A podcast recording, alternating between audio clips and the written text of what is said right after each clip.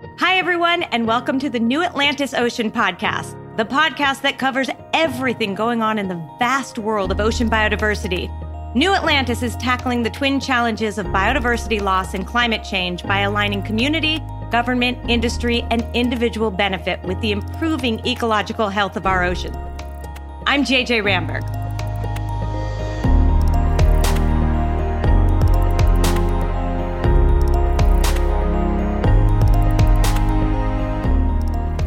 I am very excited today to chat with Brett Jenks from the incredible organization RARE. Brett and I met at a conference in Costa Rica earlier this year, and the moment I walked into the door, people kept telling me, You have to meet Brett. His work dovetails with yours at New Atlantis perfectly, and you are going to have so much to talk about. They were right.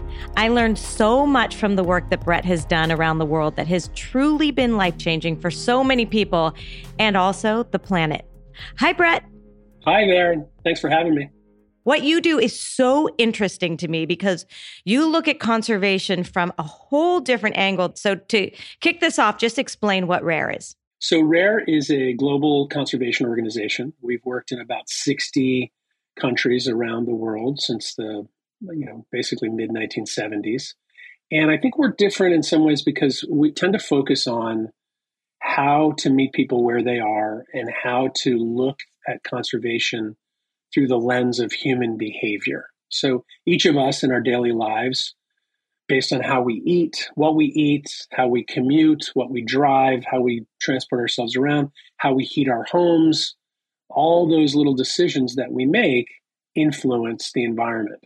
And, and so we have looked at conservation for decades now through the lens of what are we all doing in our individual lives, whether we're farmers or fishers or executives, and how can we change our behavior to make the planet more sustainable? And that's just not that's really not the norm. Uh, that's not how most conservation groups work. So we're different and complementary which means we partner with hundreds and hundreds of other environmental groups all over the world.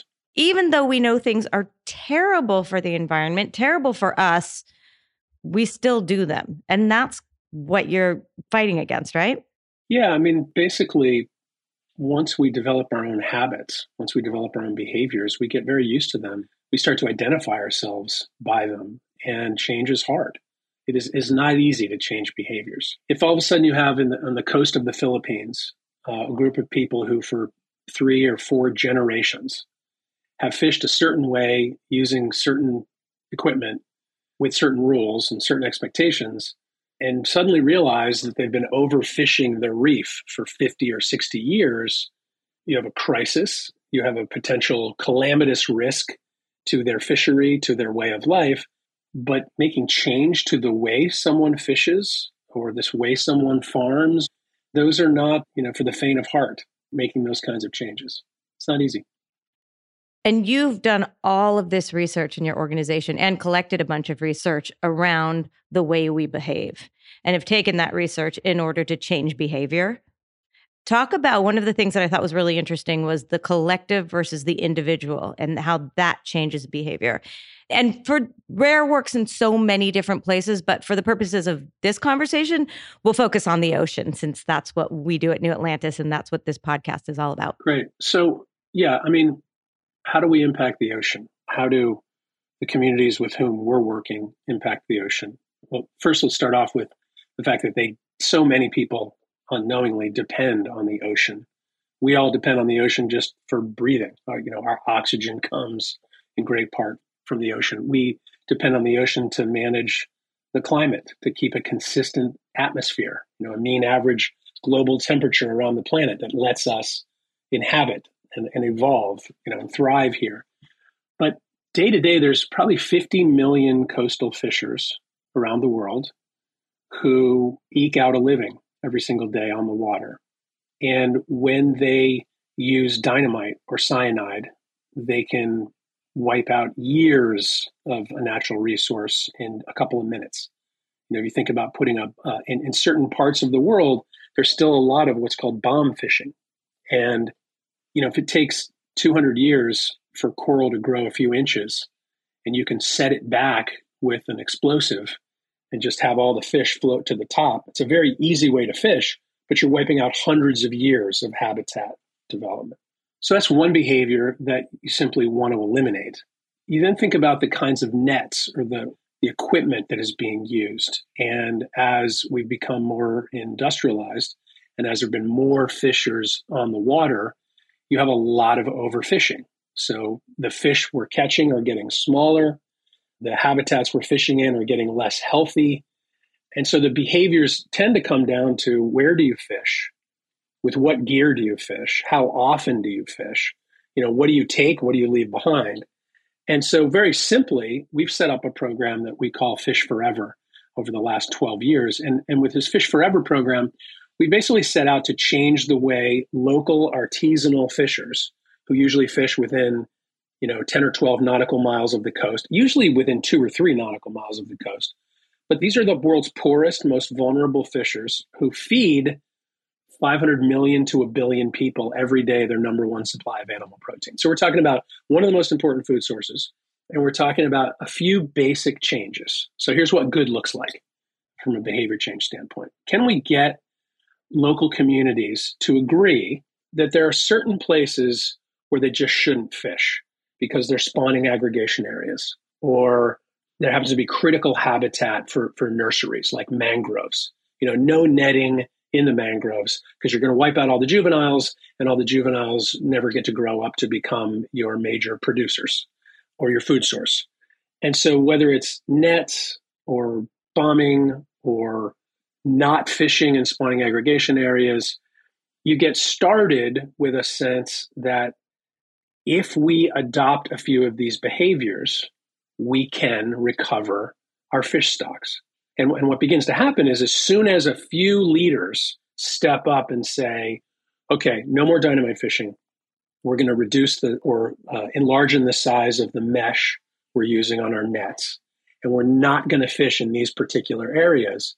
Very quickly, they start to see for themselves improvements in the fish populations.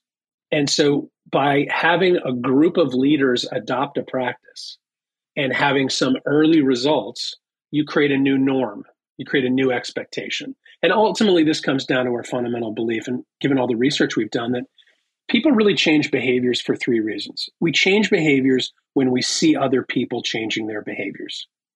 You know, you all remember probably the first time you saw someone talking on a cell phone and you thought, what a ridiculous buffoon that person is. And then five years later, everyone in the world is talking on cell phones. But we had to see them. We had to see that they were normal. They had to be observable.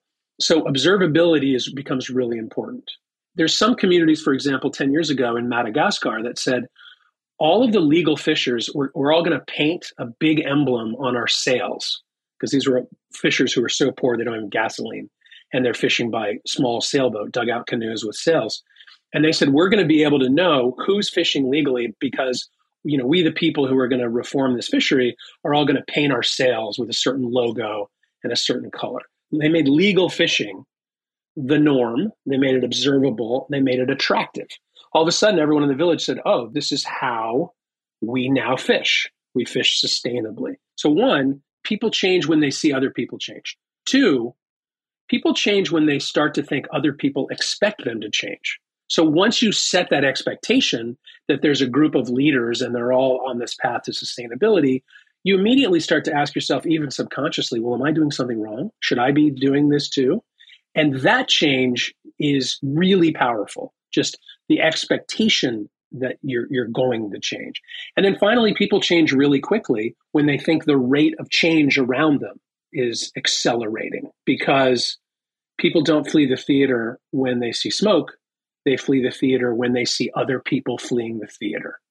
All of this requires that first tipping point, though, right? Getting the first leaders to do that. And so, how do you get leaders to go in and change behavior when, I mean, for instance, if you give the bombing example, maybe a couple people start, but then other people fill in beneath them. And so now they are the ones who are kind of losing when it comes to their own livelihood.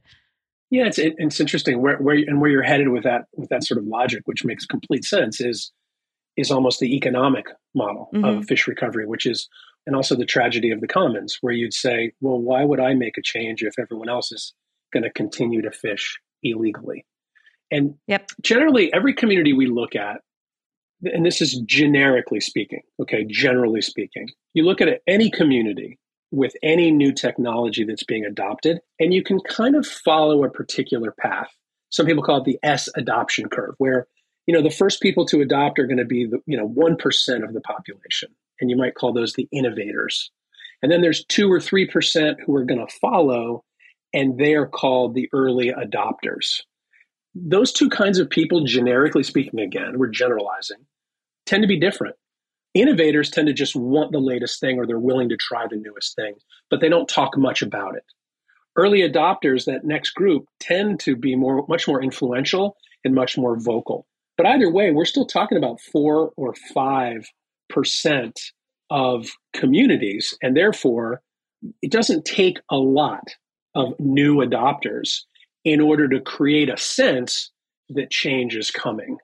And so, if you follow the logic, then when we move into, let's say, a, when the government of Colombia asks us if we would help them in South America promote climate smart agricultural practices, we start off by asking ourselves, all right, in this, let's say, in this province of Meta, in the slope hills of the, of the Andes, what are those first adopters going to look like? And the behavioral scientists that work at Rare have coined them, you know, almost like the um, the more gettable of the community, if you will, and they call them the low resistance farmers or the low resistance fishers. Those are the ones that are just psychologically more disposed to take a risk, take a chance, try something new, recognize there's a problem. And so you have to be able to build trust, engage those innovators and then hand them the microphone and let them start talking to the mid resistance fishers or even the high resistance fishers. And you sort of ride this wave up this adoption curve. Generally, that's how we see change. Generally, that's how we actually see it happen. Mm-hmm.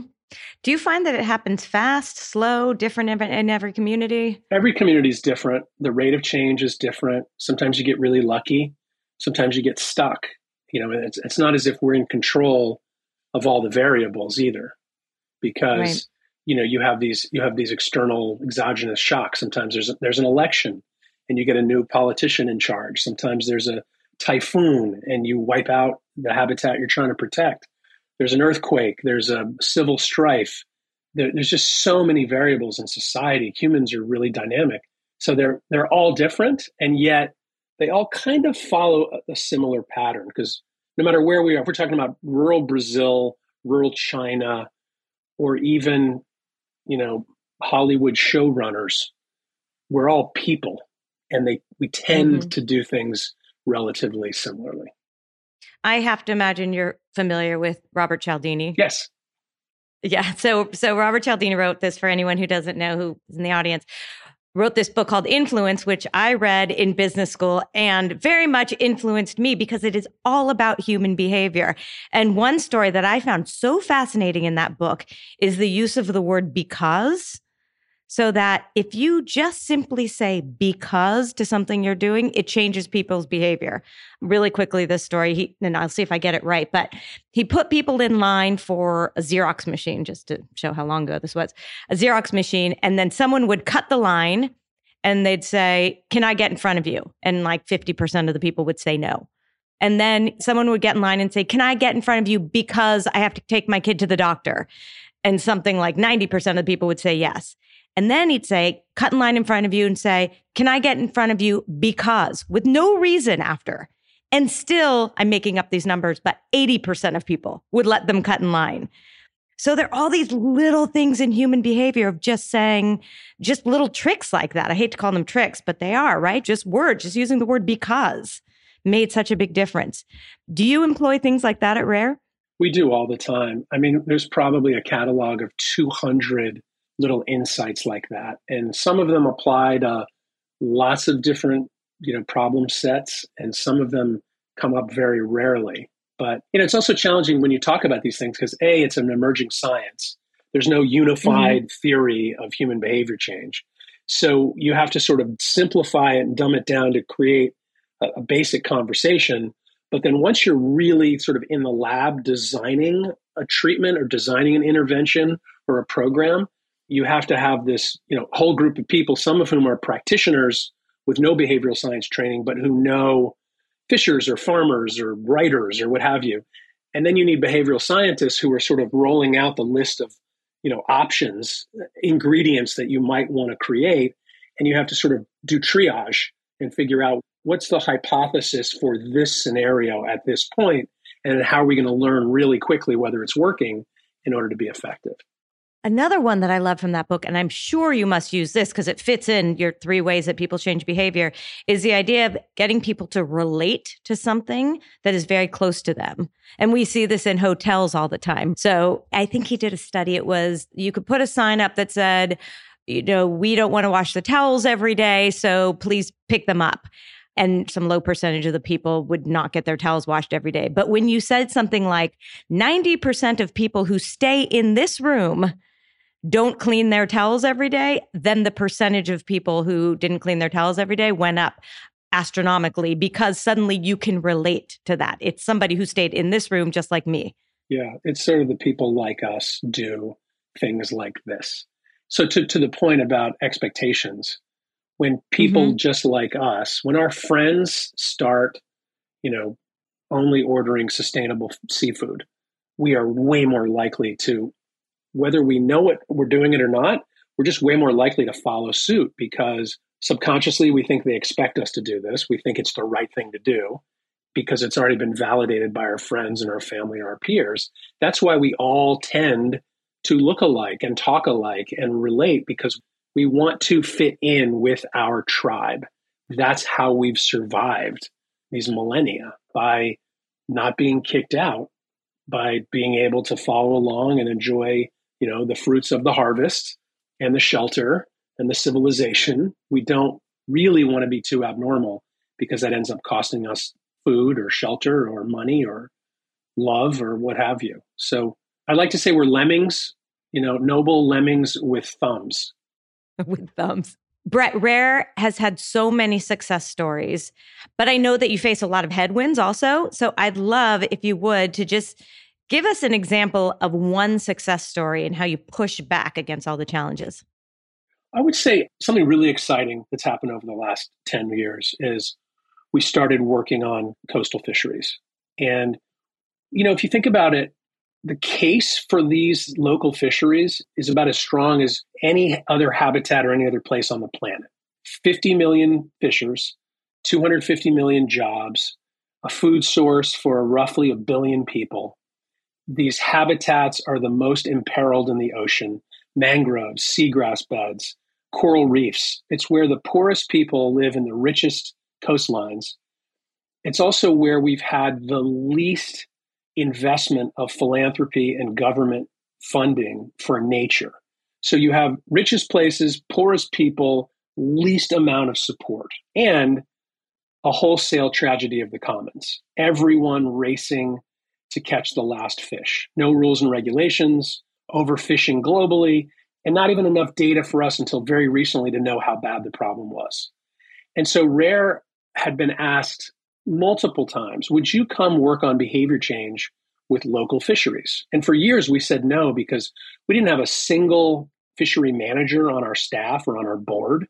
We knew very, very little about the ocean and about fisheries. But eventually we just said, look, this is not unlike other problems. If these communities were empowered to set up areas where they weren't going to fish, if they were going to set up areas where they were going to fish sustainably, and if they could create new norms such that everybody just started fishing more sustainably, as hard as that actually may sound, we could actually recover these fisheries and people would be way better off. And so would nature. So why not try?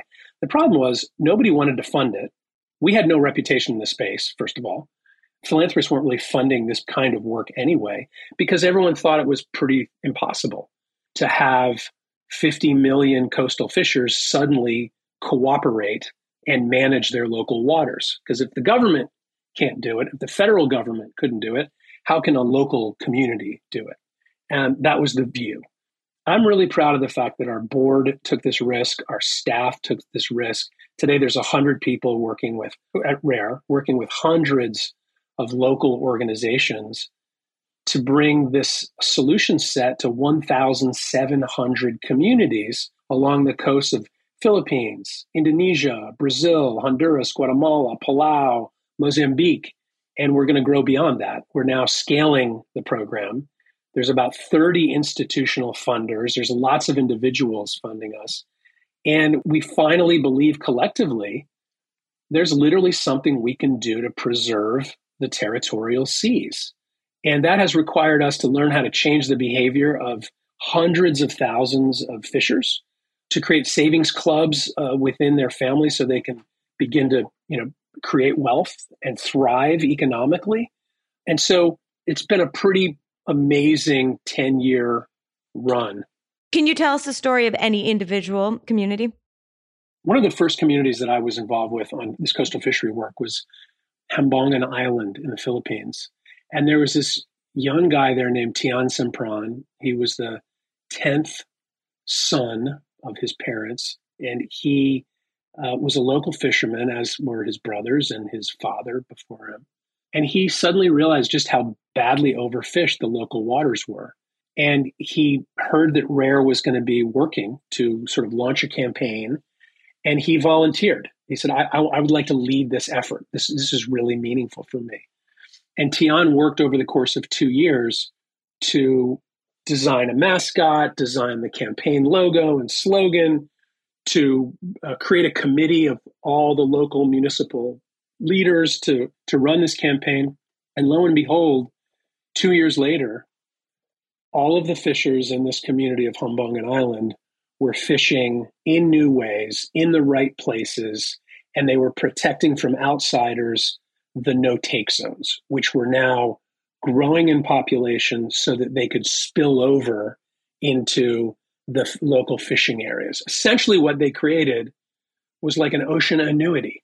You know, they set up this fish bank, this no take zone, and the interest, the biological interest grows, and the biological interest just flips over into the you know the actual cash account where they can go and withdraw fish.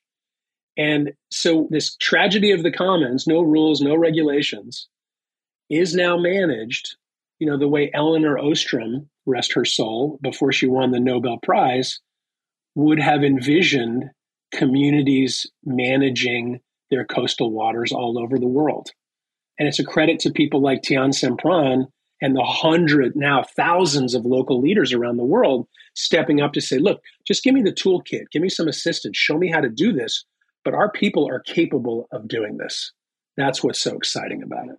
I imagine in those early days, too, it takes a lot of policing. And so, does that become somebody's job or a group of people's job? Or is it that you're depending on the whole community to do kind of a community watch to make sure people aren't breaking the rules? It's a little different everywhere, but generally speaking, yeah. And the, the, the more poor, the more remote. You don't have a Coast Guard, you don't have a federal law enforcement presence at all, ever. So it has to be about community policing. And so just a couple weeks ago, I was on a, you know, essentially a dugout canoe with a local family headed out to an observation deck in the middle of a no take zone off the coast of the Philippines where they would take two day shifts and different families mm. would set up to be the observers, almost like National Park Service watching for fires. These folks are watching yep for people coming in from other communities to fish illegally in their waters. And then they have cell phones, they can intervene, they can call the local police, the local authorities. So in every municipality now, they're developing a protocol for community protection and surveillance of their own waters. It's, I was thinking sort of like a neighborhood watch also. But you talked about teaching people around savings as well. So when RARE comes in, you're looking at this whole thing very holistically it's not just about, hey, let's fish in a different way or in a different place, but you seem to be getting at the problem from a lot of different directions. Yeah, and that's really what it, when you're really talking about engaging communities and you're talking about building trust, this isn't a transaction.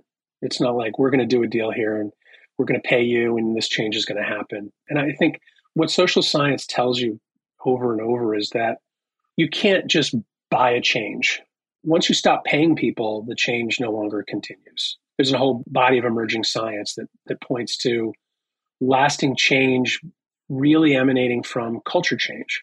Ultimately, what we're talking about is a sustainable culture.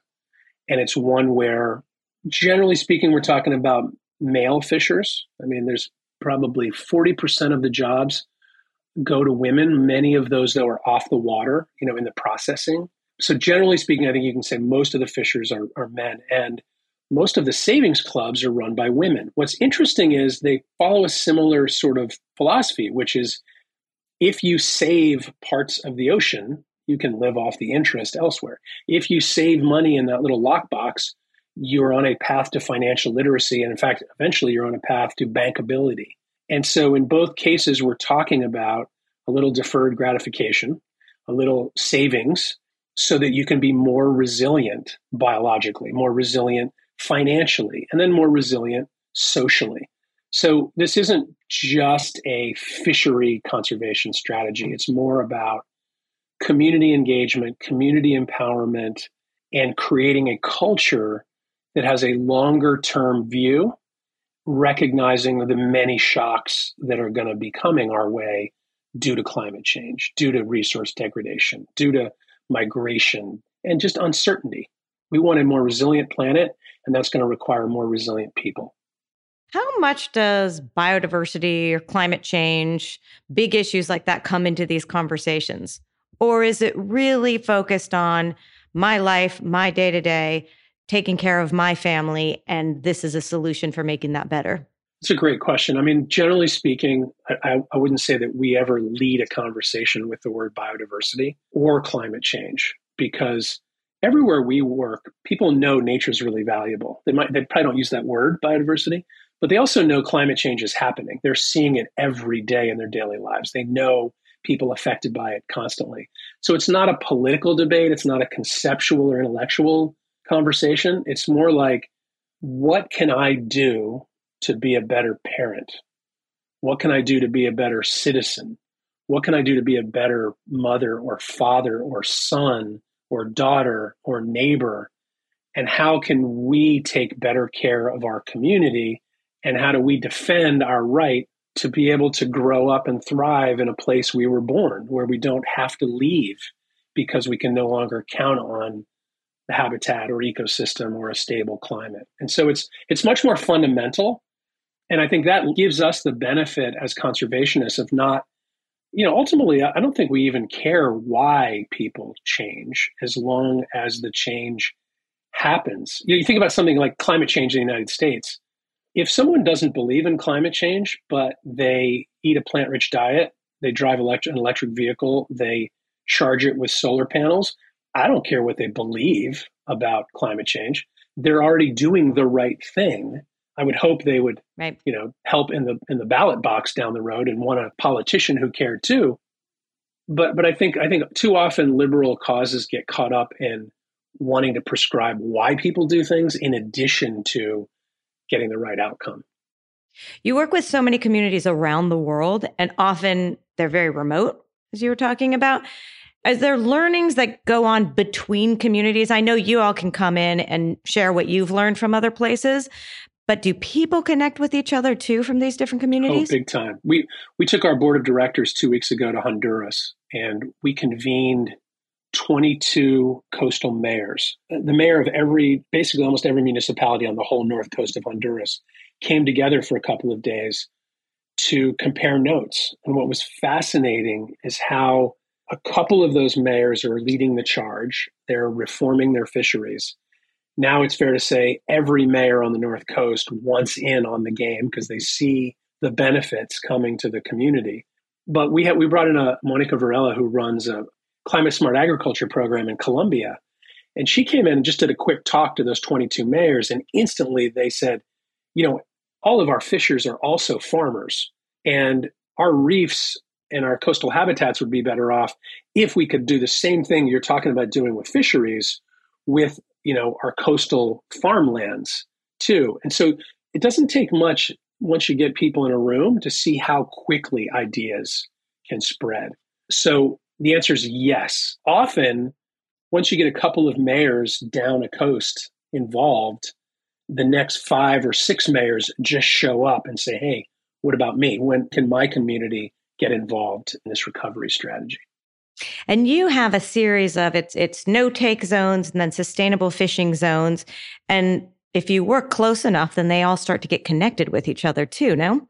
Exactly. In fact, what, what's really exciting is now there's there's a team at Rare has built a, you know, essentially a, a modeling capacity that lets us look at the flow of coral larvae and the flow of fish larvae, and you can build predictive models to figure out what is the optimal network of no take zones along the coast of the Philippines or along the coast of Mozambique or Brazil that will, you know, optimize for fishing and for long-term sustainability. And so if you have that science and then you have the political science needed to engage the mayors and then you have the science of community engagement with those three layers you, you get those people in the room and then you can optimize the design of your coastal you know management.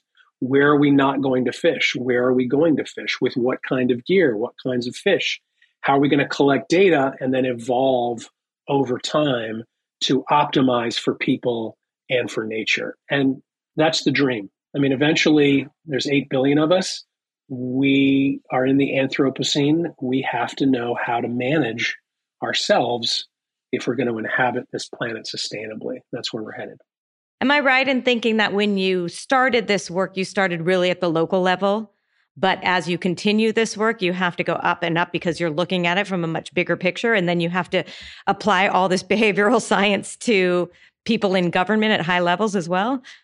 Yeah, it's probably not unlike, you know, growing a, a huge corporation with individual stores. Like I think of Starbucks, you go from you know, Howard Schultz probably went from having a couple of coffee shops to eventually having to figure out how to manage stability of the global price of a coffee bean, which brings in all these geopolitical questions. So for us, we want our work to continue to focus on meeting people where they are in rural communities. And yet, as soon as you're talking about 1,700 communities in 10 of the highest biodiversity countries on earth, we're also then working at, you know, with the FAO and the United Nations on fishery policy. We're also working with, you know, the Convention of the Parties and the governments of Europe and the United States on their development agenda agendas and where coastal communities fit into those de- development agendas. Then we also have to be thinking about how to engage the DFIs, you know, the World Bank, the Asian Development Bank,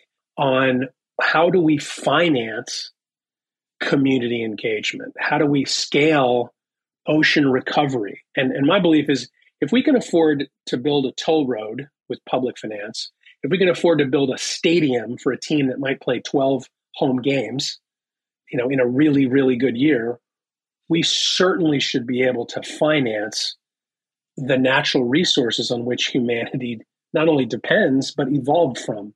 I'm with you on that. I know you need to finance the work that goes into all of this community engagement, but do you also need to finance the transition? Is there a dip in income often in these communities as they change the way they're fishing? You know, conceptually, yes. Economically, yes. In our practice, we haven't really seen it because, mm. for the most part, there's not a lot of records. It's not like there's a, a pro forma for coastal fisheries, there's not a balance sheet, there's no reporting. So generally, what we have found, and it's it's not necessarily intuitive, but what we have found is people tend to not even recognize that dip in the transition because they weren't counting how much money they were making to begin with. so I, th- I think it's fair to say they're being paid in part with a identity, with a social benefit, with a you know a sense of purpose that lets them almost forego that question temporarily while the fish stock recovers. But do we need to finance it? Certainly when we're talking about that's the community the unbanked informal economy view. As soon as we're talking about companies that are buying fish that have a cash flow statement and a balance sheet and they're going to change their own practice and maybe fish a little bit less in the near term while they expand and ramp up. Where we've mm-hmm. created, for example, the Meloy Fund, which is this $23 million impact investment fund, then yes, we're financing, usually with loans, a transition to, you know, a more bankable, investable supply chain that might give them the kind of certification necessary to export their crabs for the first time. So paying for that transition, yes, we definitely are financing those transitions. And there's a lot more opportunity there than we expected.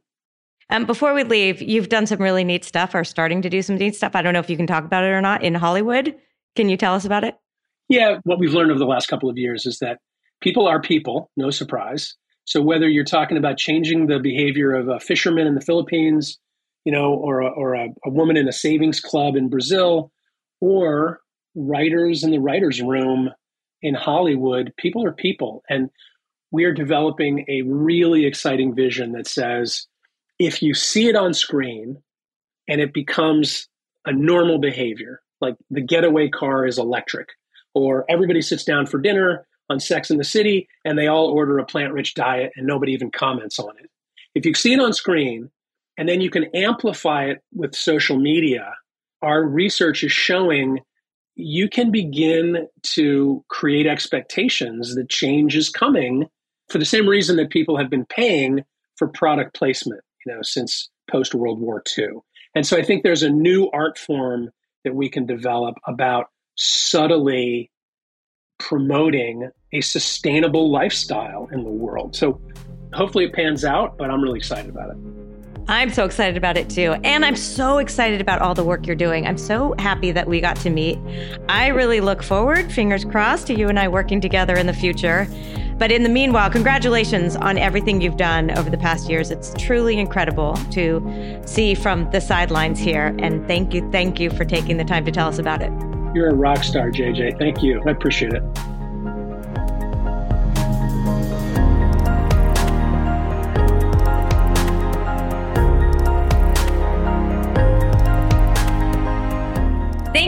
Everyone, so much for listening today. We'd love to stay connected with you. So please follow us on Twitter.